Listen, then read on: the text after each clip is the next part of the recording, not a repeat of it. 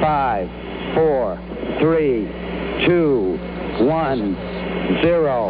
Liftoff. We have a liftoff. Hele verden lytter med, da Apollo elleve med Armstrong ombord begiver sig afsted for at blive de første mennesker på månen. It's one small step for man, one giant leap for mankind. Efter et års opslidende eftersøgning gennem Congos dybeste jungle, finder Stanley endelig den savnede doktor Livingstone. doktor Livingstone. I presume. Henri Mouhot finder ved et tilfælde verdens største religiøse tempel, Angkor Wat i Kambodja, og kort efter bliver han bidt af et dødbringende insekt. Du lytter til Den Yderste Grænse. Jeg hedder Bjørn Harvi og har været formand for Eventyrernes Klub. I denne fjerde sæson dykker jeg ned i det første og største vestlige opdagelsesrejsende i det nittende og tyvende århundrede. Vi skal ikke til Arktis, men derimod jorden rundt og ud til den absolut yderste grænse. Vi skal i kano gennem det ukendte Amerika, på jagt efter Nilens udspring, udforske Sydamerika og finde den største inkaby, Machu Picchu.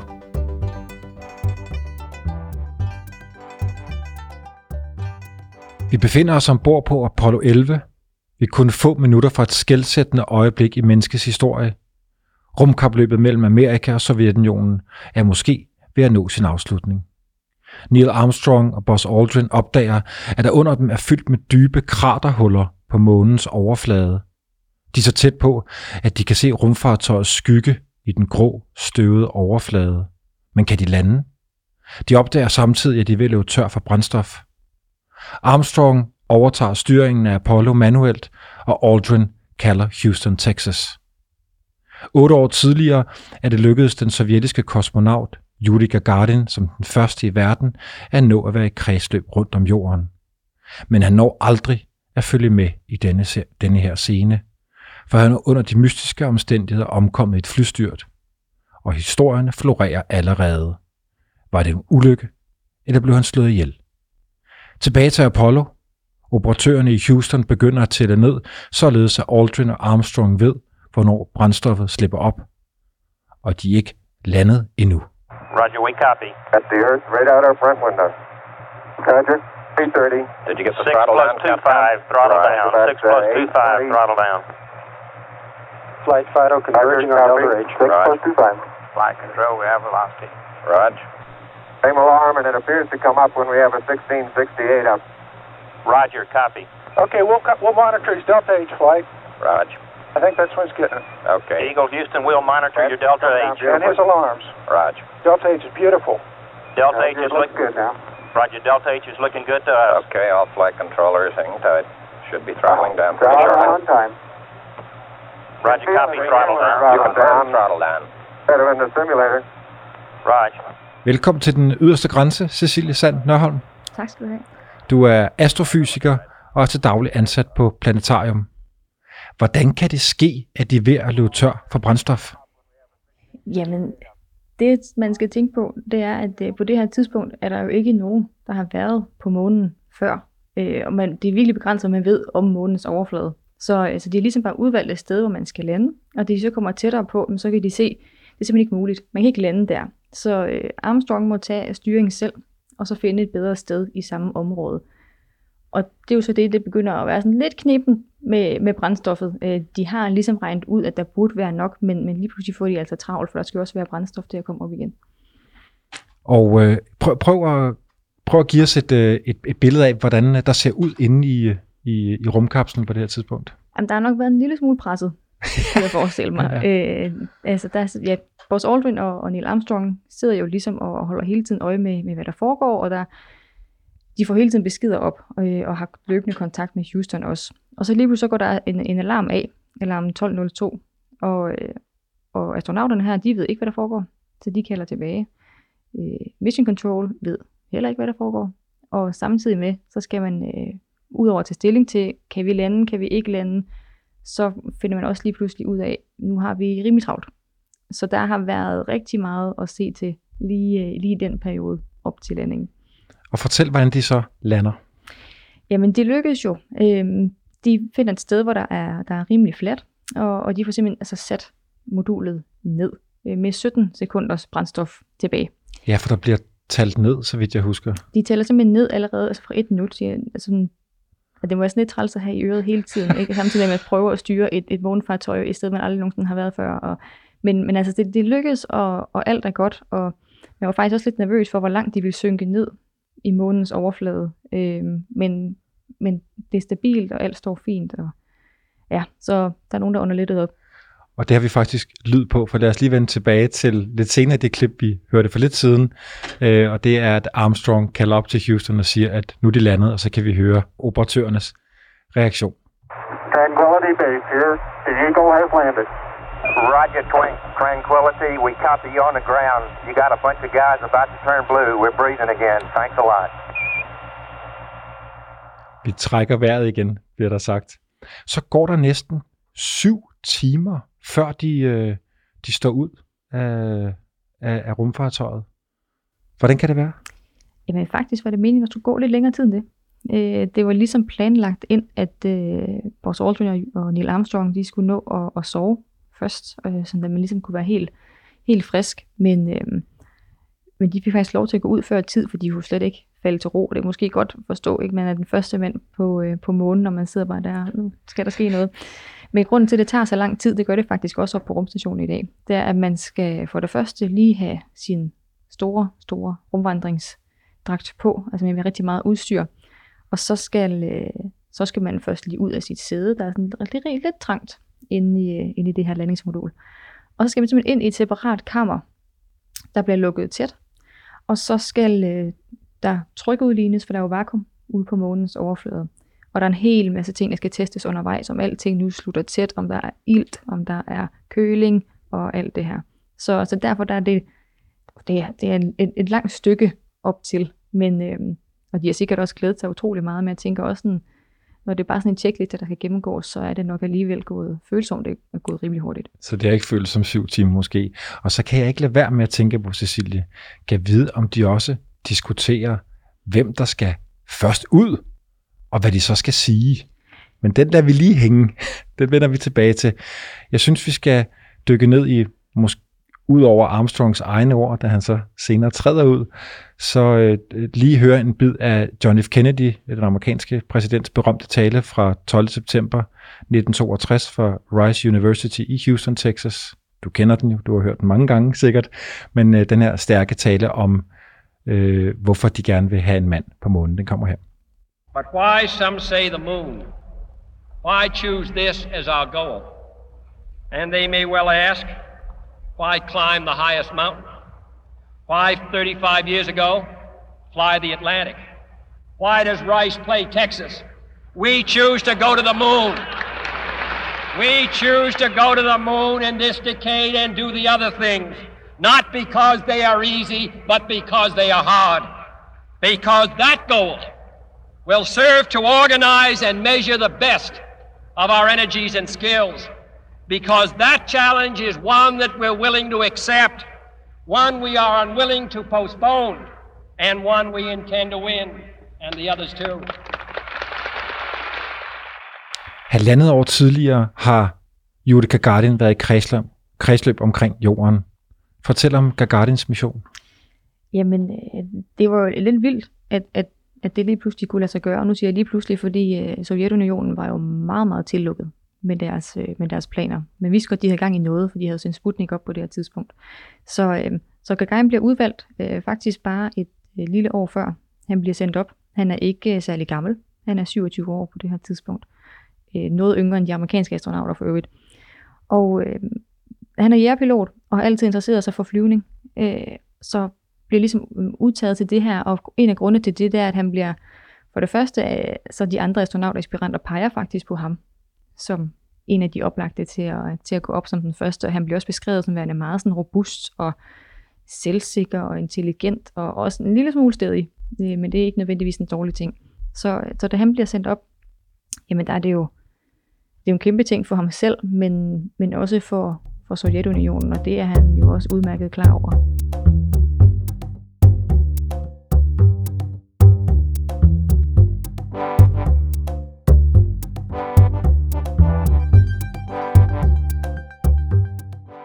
Og så nævnte du Sputnik. Og den skal du også lige, bare lige en, en, en, for en kort bemærkning fortælle, ja, hvad det var for noget. Ja, men det kan man ellers snakke længe om. Ja. øhm, men Sputnik var den første satellit til at blive sendt i kredsløb om jorden. Og, øh, og det var russerne, der gjorde det. Og det slog øh, amerikanerne øh, rimelig meget bagover. De er jo ikke så langt bagefter selv. Der gik ikke så lang tid, før de selv sendte noget op. Men grunden til, Sputnik var så øh, banebrydende, var både det, man lige pludselig havde fået adgang til rummet, men også det var jo ikke ret lang tid øh, efter den kolde krig. Så det, som Sovjetunionen viste alle andre, det var, nu kan vi altså sende ballistiske missiler om på den anden side af jorden. Og det var faktisk det, som man bed mærke i mange steder. Ja, for hvad tænker amerikanerne? De har Sputnik, så har de Vostok, jeg tror, den hedder Vostok et med, med Gagarin. Går de her bange for, at øh, nu kommer de og sætter en mand på månen før os? Der er måske en lille smule panik, øh, tror jeg, fra amerikanernes side. De er jo selv med. Øh, de har nogle raketter og sådan noget i, i bagagen. De har headhunted nogle af de bedste missilingeniører fra Tyskland øh, efter anden verdenskrig. Men altså, det løber man nok koldt ned ad ryggen på det her tidspunkt. Fordi der er jo flere gange i løbet af den kolde krig, man er bange for, at den nu skal blive varm. Og det her er jo ligesom en, et af de tidspunkter. Så de får travlt med ligesom at, øh, at lave deres eget, øh, og får ligesom stablet øh, NASA på benene, og lagt en hel masse tid og ressourcer og, og personer i det her øh, projekt. Så, men altså, jeg vil, jeg vil ikke sige, at det var en kold spand vand i hovedet, fordi de vidste godt lidt, at det var den vej, hvor Sovjetunionen gik, men øh, de var rigtig travlt. Gagarins øh, vellykkede forsøg, øh, er det dygtighed? Er det held? Hvad, prøv at sætte nogle ord på den. Ja, altså det er jo helt sikkert, fordi de har de, det rigtige udstyr til det. Men jeg vil aldrig sige, det er held, når det har noget med rumfart at gøre. Fordi det må det helst ikke være. Det skal helst være, fordi man har forberedt, og de havde også forberedt sig godt. De har sendt flere øh, satellitter op. De har sendt øh, en, en Vostok-kapsel med en dukke, Ivan Ivanovich, øh, op inden da, for ligesom at, at tjekke, at, at man godt kan overleve det her. Så, men altså, at det lige lykkedes præcis på det her tidspunkt, det er selvfølgelig fordi, at de, at de har nogle dygtige ingeniører, der har arbejdet hårdt på det her. Men også fordi, at alting går lige som det skal. Sådan er det faktisk ved de fleste rumrejser. Altså, alting skal bare klappe, før det lykkes. Fortæl, hvordan han bliver taget imod, Gagarin, da han kommer tilbage til, til jorden. Han, han bliver jo en folkehelt. Altså, det, det er jo helt vildt. Og, og hele verden synes jo også, at han er, han er vild, og han har gjort noget helt vildt, og det har han også, fordi det, at han har jo sat sit liv på spil, øhm, kan man sige. På, man, man, man vidste faktisk ikke, hvordan man skulle lande den her modul igen. Der, man havde ikke noget sikkert landingssted, den havde ikke nogen bremseraketter. Så det, der skete, det var, at han skød sig ud med katapultsædet nogle kilometer oppe, og så dalede ned i faldskærm, og så var alt godt. Øh, og det, det, det snakker man ikke så meget om, fordi det, han har været i rummet, han har været i kredsløb, det er ligesom okay. det, der, det, er det, der er vigtigt. Øh, men men det, er jo, det er jo helt vanvittigt. Altså, han bliver jo hyldet. Øh, og årsagen, som man ikke snakker om det, Cecilie, ja. hvad, hvad er den? Det er, at, øh, at på det her tidspunkt var der ligesom nogle, et reglement, der sagde, for at man kan sige, at du har været ude i rummet, der skal du helst lande sammen med dit fartøj. Og om, om han så gjorde det, eller ikke gjorde det, det, det, det fik lov til at tælle i sidste ende, i hvert fald. Men øh, ja, det er ikke noget, man ellers hører så meget om. Og så, så kommer han tilbage til Sovjet og bliver øh, modtaget som en kæmpe, kæmpe helt. Fuldstændig. Altså, folk er jo alle vilde ved ham. Øh, og det kan man også godt forstå. Øh, og det er jo både ham og det er Sovjetunionen, der ligesom har gjort noget, gjort noget stort her. Og det bliver der heller ikke lagt skjul på. Fædrelandssønnen var den første. Vi har lydklip fra eller på Gagarin, hans øh, egen stemme. Det er fra, øh, altså han lander den, jeg tror den tolvte april enogtres, og jeg ved ikke præcis, hvornår det, her, det klip det er fra, men det er fra øh, Moskva. Han står på den røde plads ved Kreml, tæt ved Leninsgrad, øh, og selvfølgelig øh, skulder ved skulder ved øh, lederen af den øverste sovjet, øh, Nikita øh, Khrushchev. Og øh, prøv lidt med en gang. Som мне, простому советскому летчику, была оказано такое большое доверие и поручено ответственное задание совершить первый полет в космос. Первый полет в космос, den første pilot i, i rummet. Det var jo sådan, at Gagarin blev trykt på alverdens brugsgenstande og blev en kæmpe held. Der blev også lavet en masse musik om ham. Og Cecilie, nu er det sådan, at jeg har rigtig gode russiske venner. Flere af dem er fra øh, Smolensk, Smolensk på russisk, Gagarins fødeby. Og min kære ven øh, Dmitri derovre øh, har sendt mig noget musik. Vi skal lige høre det. Det var faktisk sådan, at Dmitris bedstemor kendte Gagarins mor. Så ja, jeg synes bare, det var en sjov okay. lille anekdote, men øh, lad os lige øh, prøve at høre. Smolenskaya дорога. Стихи Николая Добранравова. Исполняет Lyudmila Zykina. Судьба твоя, Россия, над речкою ветла, Смоленская дорога, что к звездам привела. Смоленская дорога, что к звездам привела. Мальчишечья улыбка, да мудрые слова. Smolenskaya дорога, Smolenskes vej, der førte dig til start. Du tog den Smolensk vej, som Gagarin gjorde, synger de.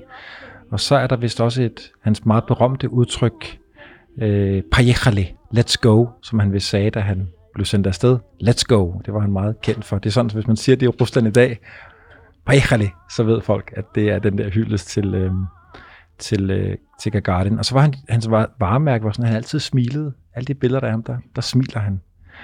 Øhm, Cecilie, vi skal lige høre et lydklip til, som min kære ven har sendt til os. Det er et mere moderne, lidt mere rocket, og det hedder Gagarin, jeg vash lubila. Gagarin, jeg elsker dig.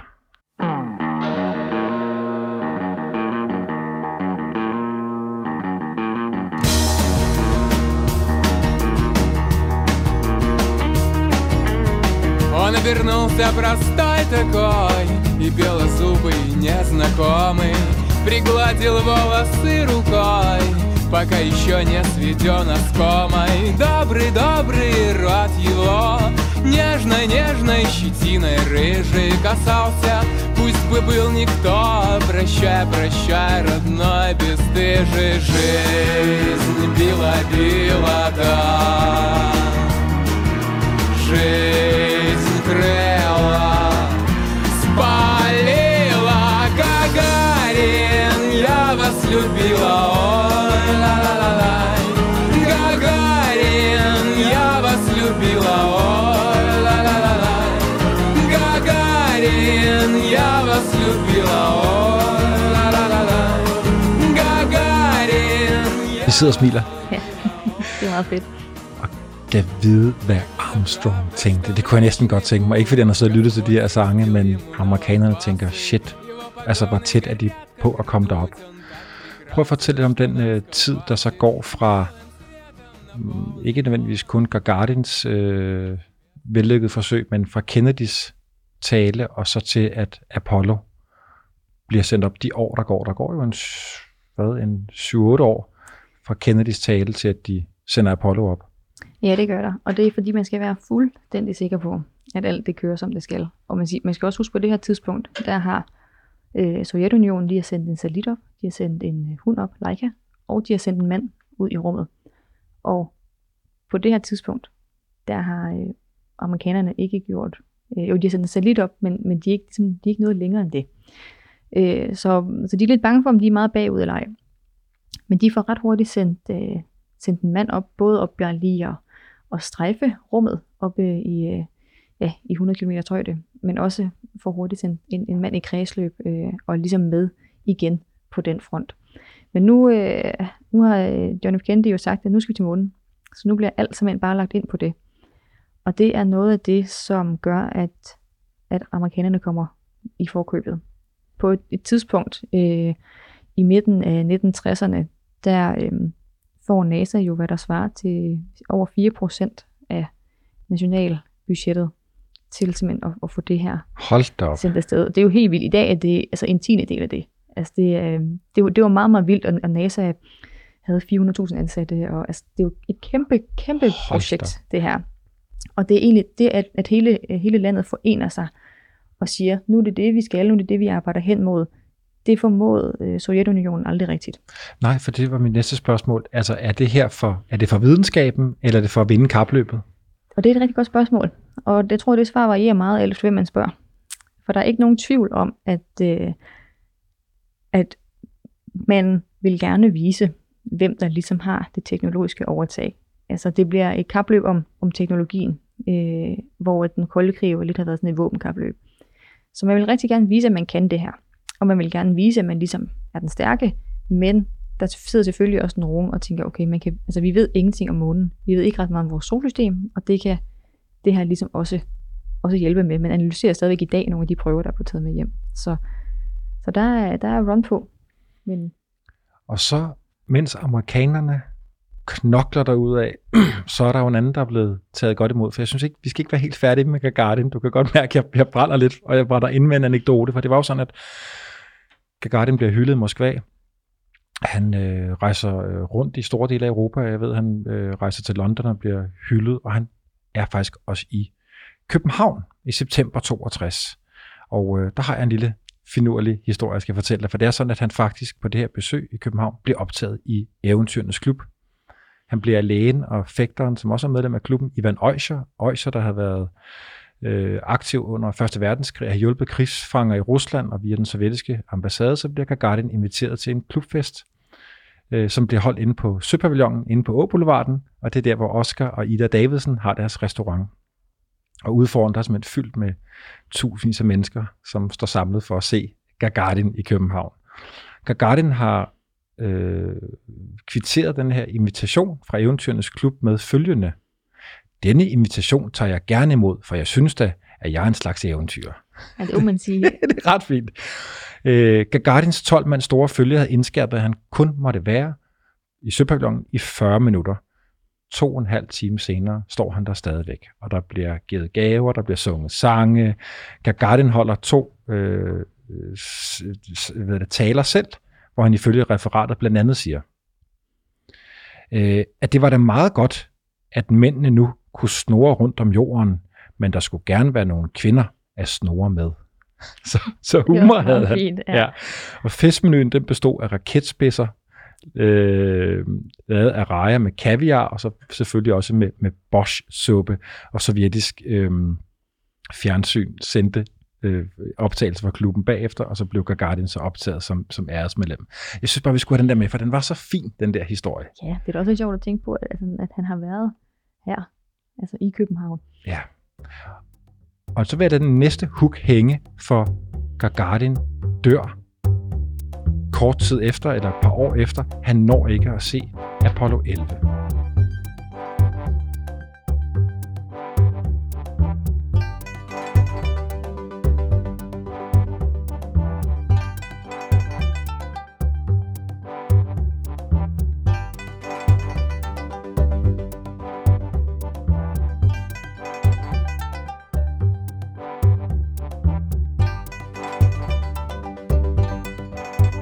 Tilbage til Apollo.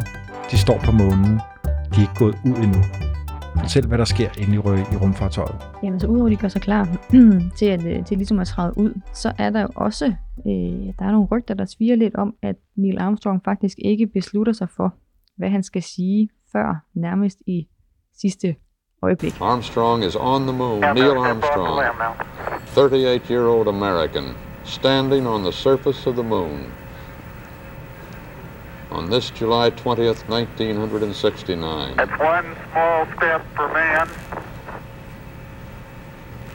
one giant leap for mankind.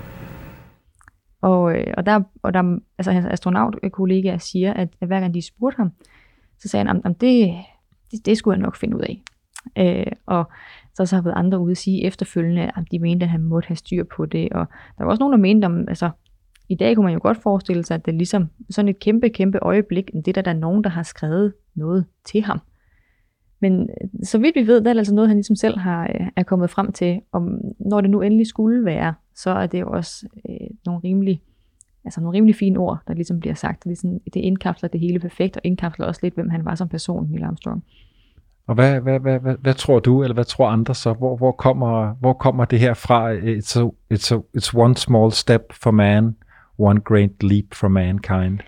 Jamen, altså, der er jo nogen, der mener, at, øh, at det ligesom har stammer fra, fra nogle gamle NASA-beskrivelser af det her projekt. Der bliver man også snakket meget sådan om, om de er nogle great depths og great leaps. Øh, og så er der også nogen, der mener, at det er sådan en lille fin henvisning til Tolkiens Hobbitten, faktisk. Okay. Øh, Der er en passage i bogen, hvor, øh, hvor Bilbo, øh, han ligesom hopper over øh, Gollum og har den her ring på, hvor han er usynlig, hvor, et, hvor et han så siger, at not a great leap for man, but a leap in the darkness. Eller noget i den stil i hvert fald. Og der, det, det, det bærer jo sådan lidt, øh, ja, hvad skal man sige, sådan lidt ligheder. Og en eventyrlig fortælling, eller ja, en eventyrlig vinkel, ja, nemlig, hvis det er det er nemlig sådan, at, at altså, Armstrong må have været en rimelig stor fan af både Hobbiten og Ringenes Herre, hvor efter han ligesom, øh, hvad skal man sige, kommer tilbage igen og, øh, og er på jorden og, og en del af sit arbejde, jamen så, så vælger han og familien at flytte ud på, på en farm eller på en gård, som han så døber øh, Rivendell eller Kløvedal, som jo er det her elverige i øh, det Ringenes Herre. Så, det, wow. så der er sådan lidt, øh, der er sådan lidt, lidt en, lidt en pangdang. Altså, men Armstrong selv øh, mener hårdnakket, eller mente hårdnakket, at, at han først læste de her bøger, efter han altså bare kom tilbage fra månen. Så det har han måske fået besked på at sige. Ja, og sådan, så hvor de her ord kommer fra, det ved vi altså ikke, og vi ved heller ikke, hvornår han bestemte sig for, at det skulle være dem. Men, men de fleste mener altså, at det var, øh, det var noget, han bare gik med selv, og ligesom ikke lagde sig fast på før til aller, aller sidst. Cecilie, fortæl om Armstrong og også om Aldrin, så vidt jeg kan forstå, så er de to ret forskellige typer. Ja, jeg vil sige, de har jo rimelig ens baggrund, i og med, at på det her tidspunkt, at skulle du være jægerpilot for at blive uddannet astronaut. Det, der er lidt specielt ved, ved Buzz Aldrin, det er, at han faktisk den første astronaut med en doktorgrad. Han havde en doktorgrad inden for øh, ja, luftfarts- og rumfartsteknologi. Men, men hvor Buzz Aldrin var meget sådan åben, og det er han også stadigvæk, altså giver af til udtalelser og, og interviews, så var Neil Armstrong nærmest modsat. Altså han brød sig faktisk overhovedet ikke om alt det her ræs og berømthed, og trak sig også øh, ret hurtigt fra spotlightet, da de kom tilbage, udtalte sig kun i forbindelse med offentlige begivenheder og jubilæer og sådan noget der. Så han var en meget, meget kølig og rolig person, øh, som, selvom det lyder sådan lidt sjovt at sige, måske havde fødderne solidt plantet på jorden, og så også på månen øh, senere. Øh, han var sådan ekstremt fattet, og bliver beskrevet som en god leder, og noget, der er lidt sjovt, det er, at, at han er øh, på et tidspunkt, hvor de træner til den her målmission, der er han faktisk ved at komme alvorligt galt af sted. Øh, de træner med selve landingen, hvor han skal styre, og der sker en fejl i en brændstofsensor, der faktisk gør, at han mister kontrollen. Så han må ligesom skyde sig ud med katapultsædet, og, og, og alt går selvfølgelig fint, øh, hvor at hans kollegaer så bliver ret overrasket over, at bagefter der går han ind og klæder om og møder op på sit kontor, som der ikke var noget hent. Så man er en rette mand til jobbet. Ja, lige præcis. Øh, de, de typer, man valgte dengang, og de typer, man så leder efter i dag, fortæl om, hvad, hvad forskellen eventuelt kan være fra, fra dengang til nu, i forhold til, hvilke astronauter man, man vælger. Ja, det har jo ændret sig lidt. Der var jo øh, et tidspunkt, der helt i starten, hvor, at, hvor man snakkede meget om det med mænd af den rette støbning. Øh, både fordi det kun var mænd, man valgte, og også fordi, at altså, du kunne ikke være astronaut, medmindre du var testpilot i flyvevåbnet. Og når man er testpilot, jamen, så tester man nye typer øh, fartøjer og bliver udsat for enormt meget både fysisk og psykisk pres. Og det er jo klart, at det, det man tænkte, det må være det bedste, hvad skal man sige, forberedelse på at skulle ud i rummet. Hvor i dag, der sætter man meget mere fokus på evnen til at samarbejde. Og man har der mange astronauter med en specialistbaggrund.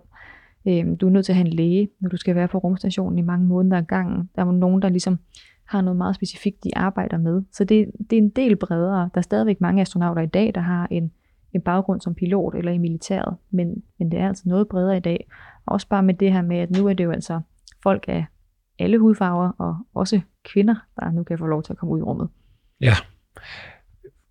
Fortæl, hvorfor det var Armstrong, der skulle være den første mand. Hvornår Hvornår blev det besluttet? Ja, det, det er også et godt spørgsmål, fordi man, nogen ville i hvert fald have forventet, at det faktisk var Buzz Aldrin, der blev den første. Og det er selvfølgelig blevet besluttet en lille smule i forvejen. Øh, og så vidt jeg ved, er det ikke noget, Neil Armstrong og Buzz Aldrin selv har fået lov til at give deres besyv med i. Det er blevet besluttet for dem Men, øh, men man havde ligesom, nogen havde i hvert fald regnet med, at, at det ligesom var, var co-piloten eller, eller andenmanden, der ville være den første ude, fordi sådan havde det været førhen. Hvis man skulle på rumvandring eller noget i den stil, så er det ligesom co-piloten, der, der går ud. Fordi så kan øh, commanderen, den som typisk har mere erfaring, ligesom blive inde i modulet og håndtere, hvis der nu skulle gå noget galt eller en nødsituation, et eller andet. Så derfor der tror jeg måske også, at Buzz Aldrin selv havde håbet på, at det blev ham, der, øh, der kom ud. Så var der sådan noget med, at måden de var placeret på inde i landingsmodulet, der var Neil Armstrong tættere på den luge, de skulle ud af. Og så blev det også, i dag er den sådan, den, den, den accepterede forklaring er, at det var symbolsk, at det ligesom var kommandøren eller sådan lederen af det her rumfartøj, der sådan tog øh, ansvaret på sine skuldre og gik ud og repræsenterede U S A på månen. Og så er der nogen, der i baggrunden sidder og siger, at måske har det også noget at gøre med, at Armstrong havde et noget mindre ego end Buzz Aldrin. Og det er sikkert ikke uvæsentligt. Så har man lige pludselig en mand stående, som er et stort ego, og så kommer det til at handle om ham, i stedet for, at det var et fælles projekt. Og det er jo derfor, det er så smukt, det han siger. Det handler ikke om hans skridt, det handler om, om os alle sammen. Lige præcis. Ja. Fortæl, hvad der så sker. Vi kender øh, de her berømte ord, men hvad sker der, når de går ud på, på månen? Armstrong går først. Ja, Armstrong går først. Øh, og, og altså, skal lige, man kan også se på, på de klip, der, der efterfølgende ligesom er blevet, blevet udgivet. Altså, han skal lige vurdere situationen. Sådan, øh, hvad er det for noget, han hopper ned i? Og det, han finder ud af, det er, det er meget, meget, meget fint lag støv. Man kan sådan sammenligne det mest med kartoffelmel.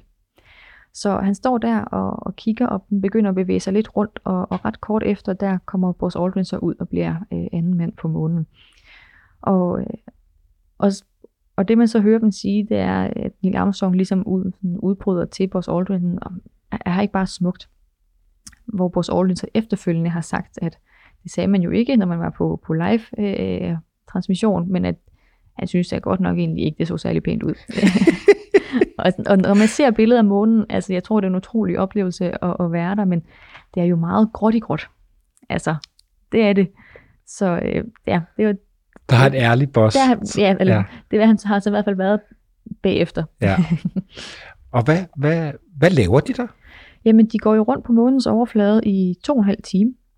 Øh, og det de gør, det er, at de tager nogle, en masse jordprøver øh, med hjem, øh, månesten og støv og alt det her, som ligesom skal analyseres.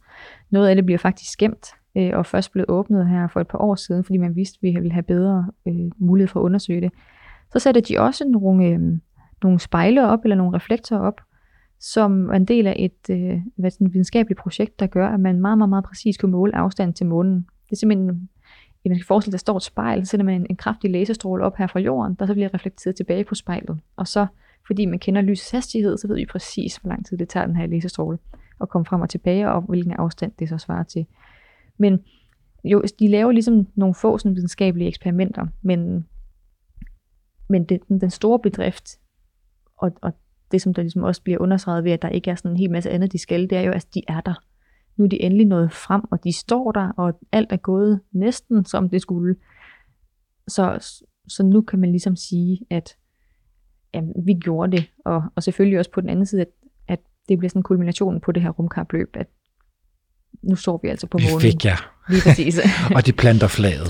Og de planter flaget, og det er jo også igen en symbolsk ting. Der var faktisk nogen, der var lidt imod, at de skulle gøre det, fordi du kan jo ikke erobre øh, noget ude i rummet. Nej, fortæl om det. Hvad, hvad har der været af diskussioner omkring at plante et flag eller ikke? Jamen, altså, der er jo nogen, der synes, at det var sådan lidt en fjollet ting at gøre, og det blev også sådan meget... Øh, så handlede det hele om U S A, når det egentlig var sådan en stor bedrift for hele verdens befolkning, men altså, der er jo også noget symbolsk i det, det der var ligesom, når du bestiger et bjerg, og så de første, der er der, planter ligesom det der flag. Så, så selvfølgelig skulle de det. Øhm, præsidenten øh, Nixon på det tidspunkt ville faktisk gerne have, at der skulle spille Star Spangled Banner i baggrunden. Det øh, var de fleste astronauter imod, så den blev heldigvis sådan, ligesom lagt låg på, for ellers var det måske sådan lidt for meget ananas i egen juice. Øh, så, så, så flaget er jo ligesom symbolisk, og det står der stadig den dag i dag. Man kan se øh, skyggen af det på, øh, på billeder fra, øh, fra sådan satellitter omkring månen. Man kan ikke se det amerikansk længere. Det er blevet bladet øh, fuldstændig af stråling fra solen, så der, hvis man kommer derned igen, står der nok bare et hvidt flag. Det er da interessant. Diskussion, om man skulle plante et flag eller ej, og nu har det mistet farven. Ja, lige præcis. Så man kan alligevel ikke se, hvem det var. Fredsflaget, er det ikke det, der er det hvide? Ja, det er da faktisk meget fint.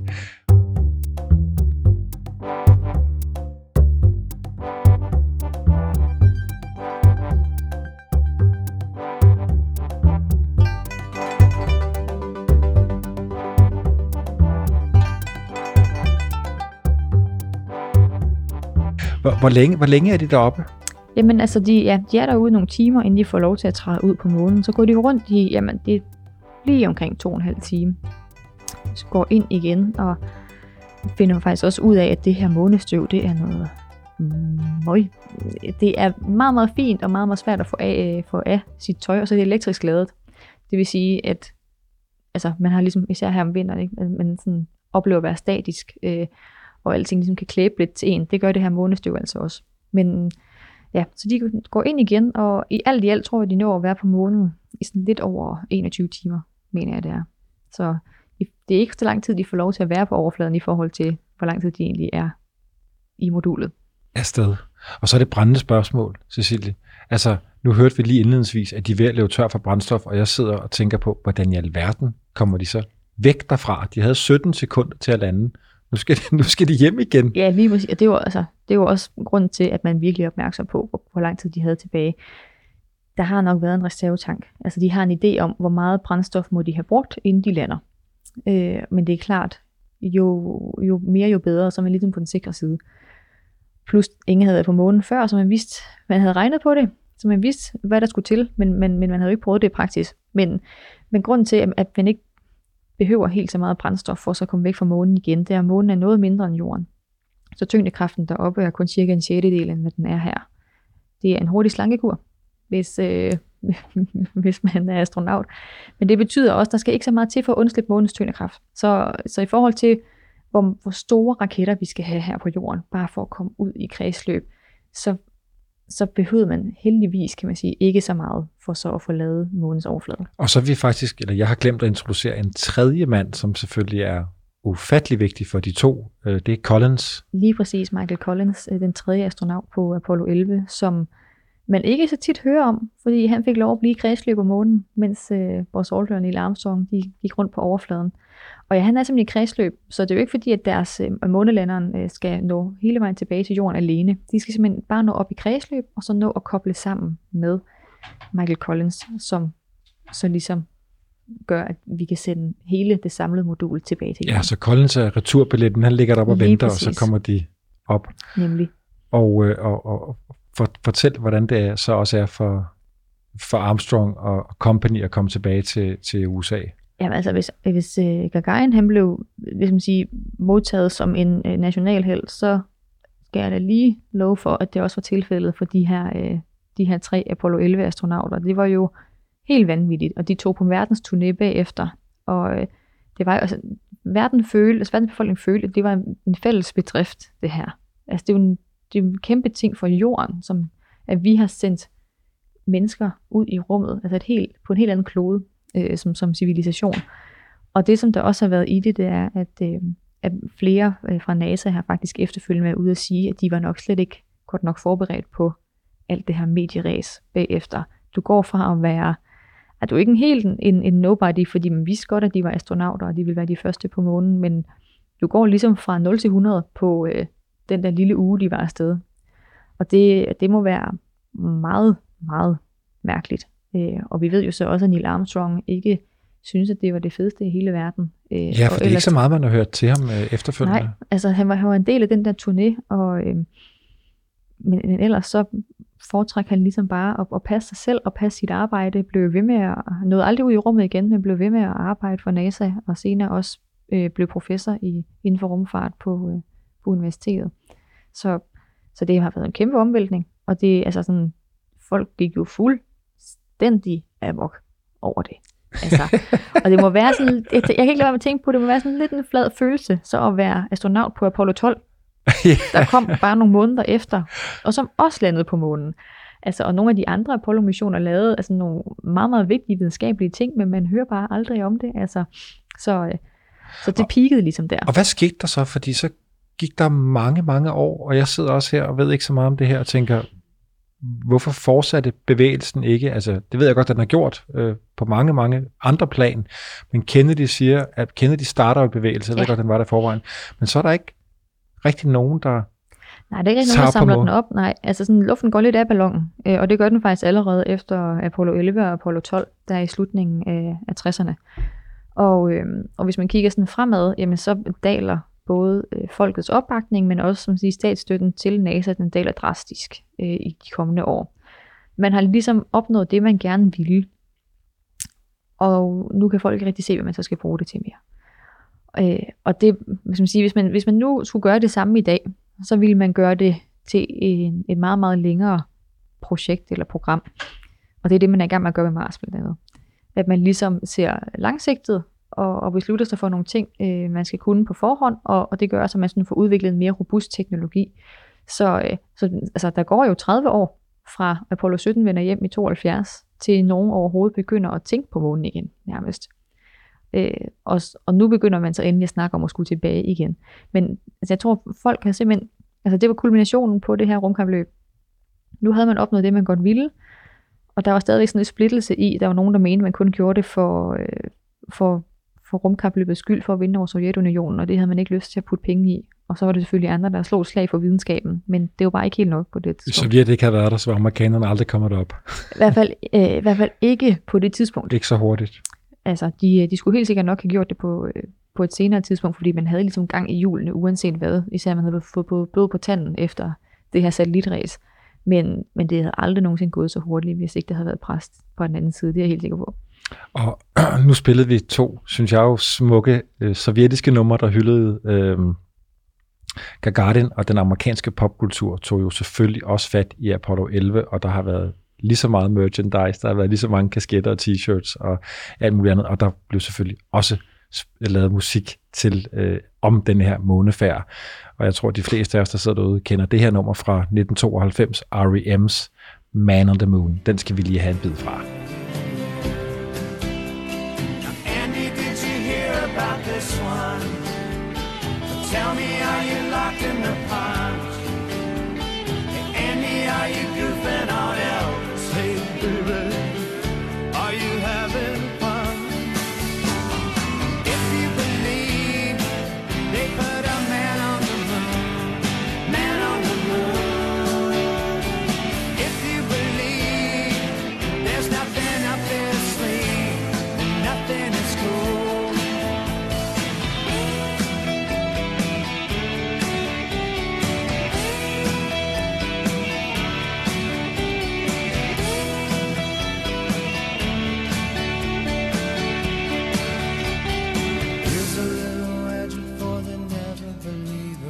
Vi skal, have, vi skal ikke på den måde have afsluttet Gagarin, men jeg nåede tidligere, at han dør kort efter, også hans besøg i København. Fortæl, hvad der sker med, med Gagarin. Jamen, det er jo faktisk øh, rimelig tragisk. Altså, øhm, og jeg tror, det har været... Det må faktisk have været lidt mærkeligt at være ham, efter at være kommet tilbage. Han, han får jo aldrig nogensinde lov til at komme ud i rummet igen. Og han ville gerne.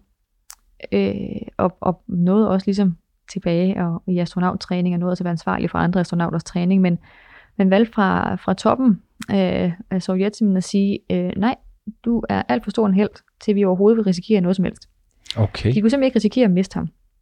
Og på et tidspunkt, der bliver han faktisk også forbudt at flyve alene, bare i, i, altså i almindelige fly, øh, fordi man er simpelthen så bange for, at han skal styrte ned og dø. Og det er jo så det, der ender med at ske, øh, ham og en, og en anden.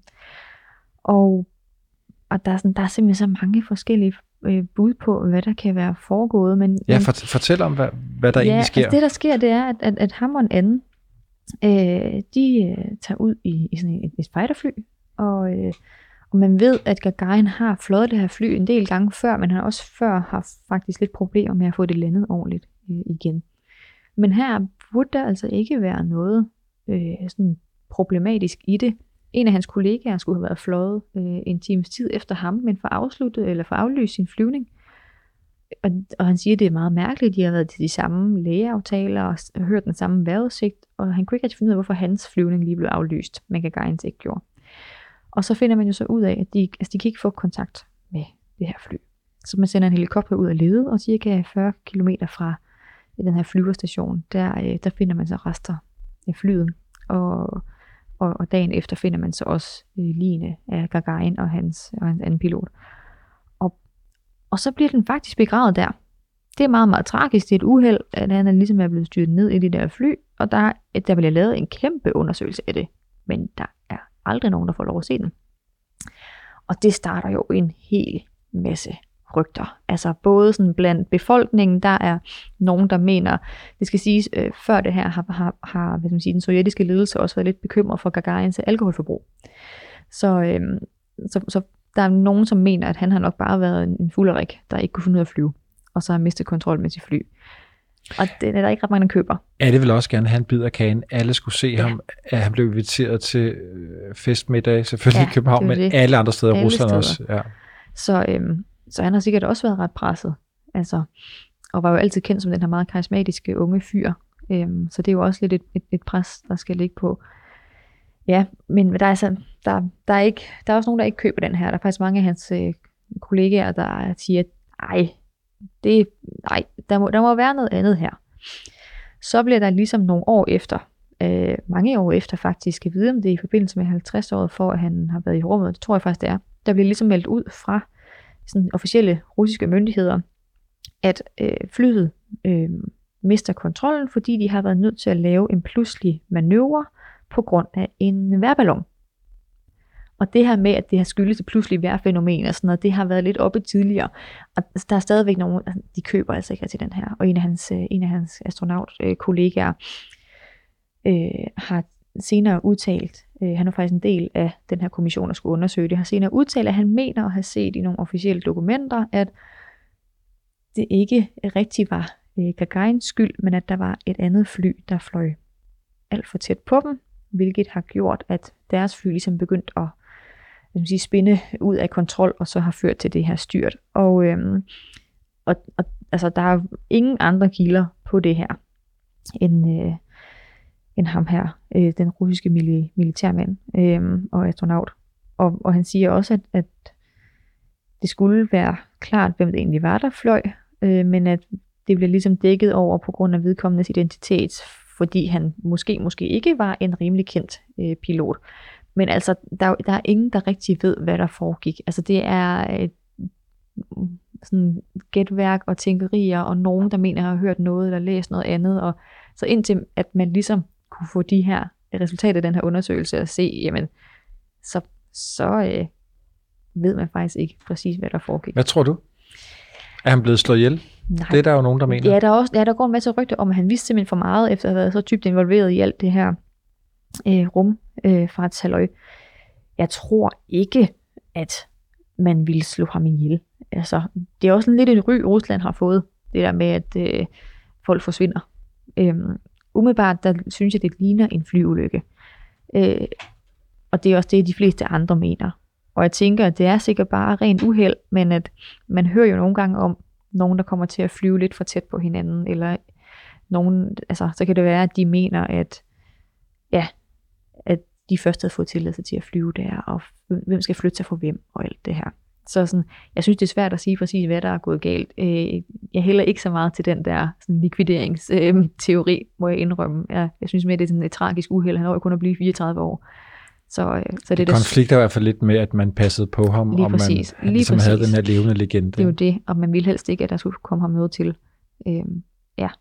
Jeg kan fortælle, at hans legende stadig lever. Nu skrev jeg jo til mine kære venner i, i Smolensk her, i forbindelse med, med det her afsnit, og Dmitri, og det er faktisk typisk russisk. Jeg bliver sgu næsten rørt over det. Han skrev flere gange, tusind tak, fordi jeg henvendte mig. Jeg bad jo om hjælp. Kan du sende mig nogle sovjetiske sange om Gagarin? Han skrev, tusind tak for, at du vil fortælle hans historie, fordi vi er så stolte af ham. Og så fortalte han, at hans bedstemor har fortalt ham, at øh, årene efter, at Gagarin var død, så blev den her familie simpelthen stadig hyldet. Øh, familien, moren, skulle øh, ud, stadig blev inviteret til store middage, og skulle ud og holde taler og fortælle om, om sin søn, så man kan sige, Gagarins øh, øh, legacy-legende, øh, den, den, den, den lever stadigvæk. Det, det.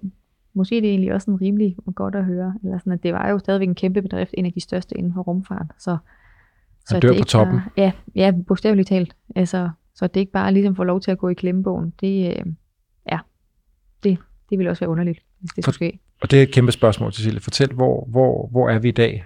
Rumkapløbet er slut, men hele den her bevægelse, John F. Kennedy, han øh, satte i gang, og, og den var startet før, det ved jeg. Den er jo, den er jo stadig i gang. Den er i fuld gang. Altså man hører ikke helt så meget om den, som vi ellers har gjort. Øh, og det er jo fordi, der er ikke, der er ikke længere så stort et element af konkurrence i det.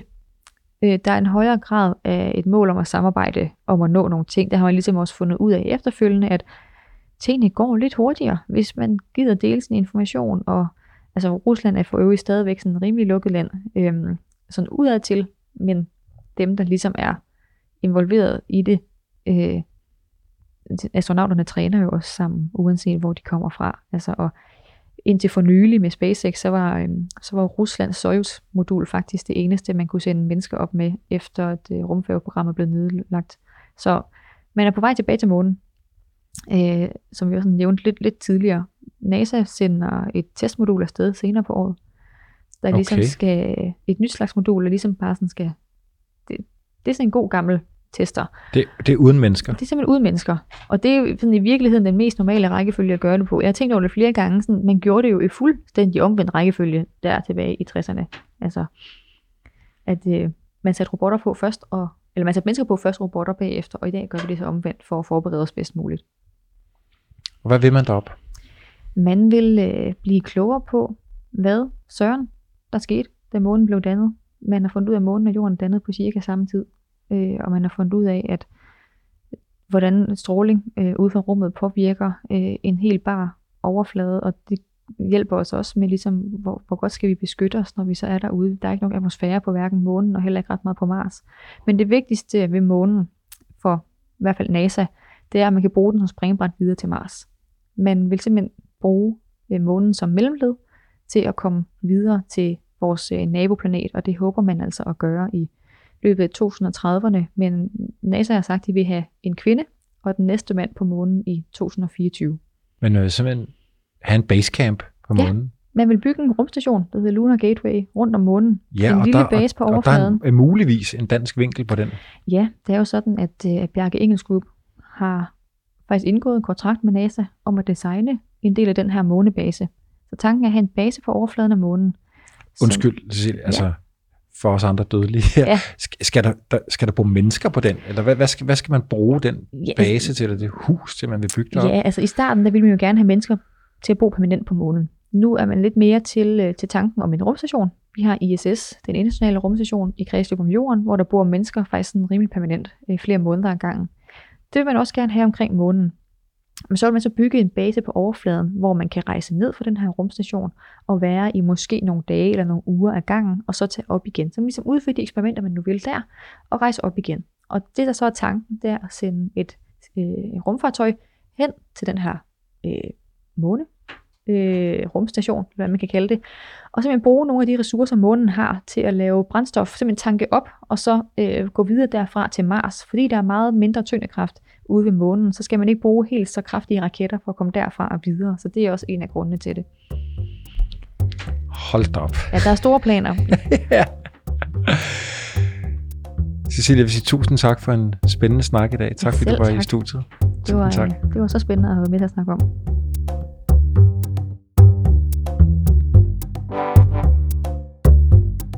Den yderste grænse er produceret af kontoret Jul og Brunse for Nationalmuseet og Radio Loud. Særlig tak til B B C, Discovery Channel og Danmarks Radio.